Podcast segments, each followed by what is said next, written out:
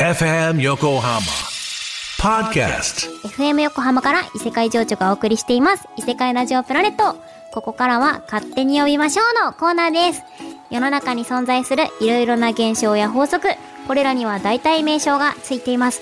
その名前を異世界情緒が独断と偏見で今っぽくキャッチーに改定していくコーナーとなっておりますよ。ということで今週はこちらの方に来ていただきました。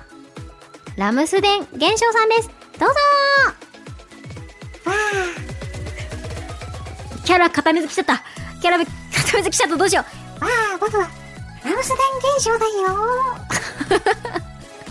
はい、ラムスデン現象さんとは、牛乳を40度以上に温めると表面に膜ができる現象のことです。なのでちょっとね、包容力がある感じで言ってみましたよ。伝わったかな。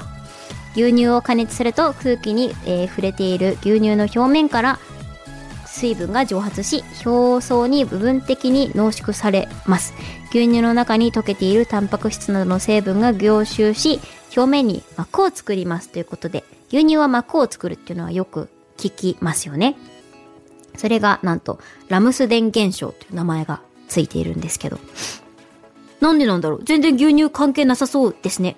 ラムですよ。だってラムスウェーデンみたいなことですか。はいそれでは早速こちらの名前を今っぽくキャッチーにしていきましょう。わー、これはね、でもあれですかね、なんか自分はこれを聞いた時にふわっと思ったのが、例えばクリーム系のパスタを食べてる時に、食べ終わって時間が経ったら上に膜ができるじゃないですか。あれは違うのかな。あれはラーメンとかを食べ終わった後にちょっと上に膜が張るのと同じタイプなんですかね。あれはラムスデン現象ではないのかな。そうですね、40度以上に温まるとできる現象だから、それはまたちょっと違うのかな。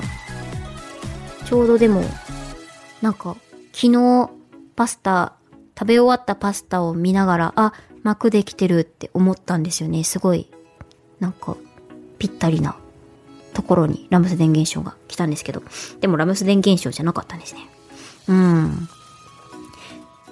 あ、でもわかった。はい、わかりました。私はピンときましたよ。40度以上に温めると表面に膜ができます。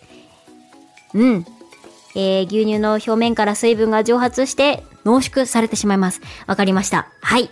このラムスデン現象はこちらの名前にしましょう。ということで、これを異世界ラジオプラネット的呼び方にすると、ラムスデン現象は、あったかさ、閉じ込めときましたよ。現象です。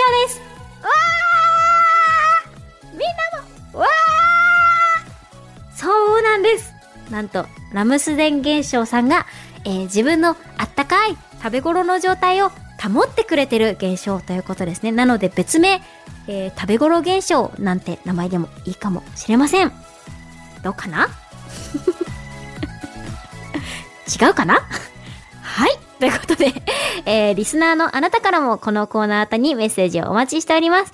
足が痺れてしまうとなぜか嬉しくなる現象などなど、身の回りで起こった個人的な現象をお待ちしております。宛先は isepura@fmyokohama.jp です。isepura@fmyokohama.jp です。件名に勝手に呼びましょうとつけて送ってください。ここでいただいたメッセージはポッドキャストだけの限定トークコーナー読みましょうでご紹介します。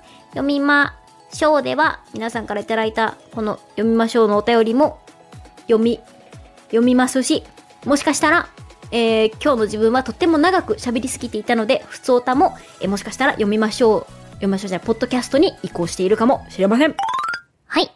ポッドキャストをお聞きの皆さん、こんばんは、異世界情緒です。はい。ここでは皆さんからいただいた呼びましょうのコーナーです。皆さんからいただいたお便り読んでいきたいと思います。うん。ペンネーム、かみかみ茶さんからいただきました。現象名、ポップル作詞、文字列、傾斜作詞、説明、特定の文字列を繰り返すと、文字列が傾いているように感じる作詞ということで、実際に上上茶さんが、メールにて書いて送ってくださいました。なんと、ああ、なるほどね。猫、漢字の猫に、カタカナのマナー、猫マナーという単語が、4つ並んでいて、それが3行あります。で、その下に、それの反対、伸ばし棒生猫、生猫っていうのがまた同じぐらいで、その下に猫マナーってまたたくさんあるんですけど、なるほど、本当だ。めちゃくちゃ文字列傾いてるように見えますね。なんか、クレッシェンドの記号みたいに見えてきました。なるほど。そっか。これはポップル作詞を教えてくれたのではなく、ポップル作詞をちょっとイセプラ風につけてみてよという高難易度なお便りということですね。あ、でも、クレッシェンドじゃないですか実際見てほしいみんなにもめちゃくちゃそう見えるんですよ。いや、いいね。猫マナー。もう猫マナーでいいんじゃないですか？ポップル作詞。はい。ということで、ポップル作詞は猫マナーです。上上茶さん、ありがとうございます。わー。はい。ということで、皆さんからの呼びましょうのコーナーでした。来週も聞いてくださいね。それでは、異世界情緒でした。また会おうね。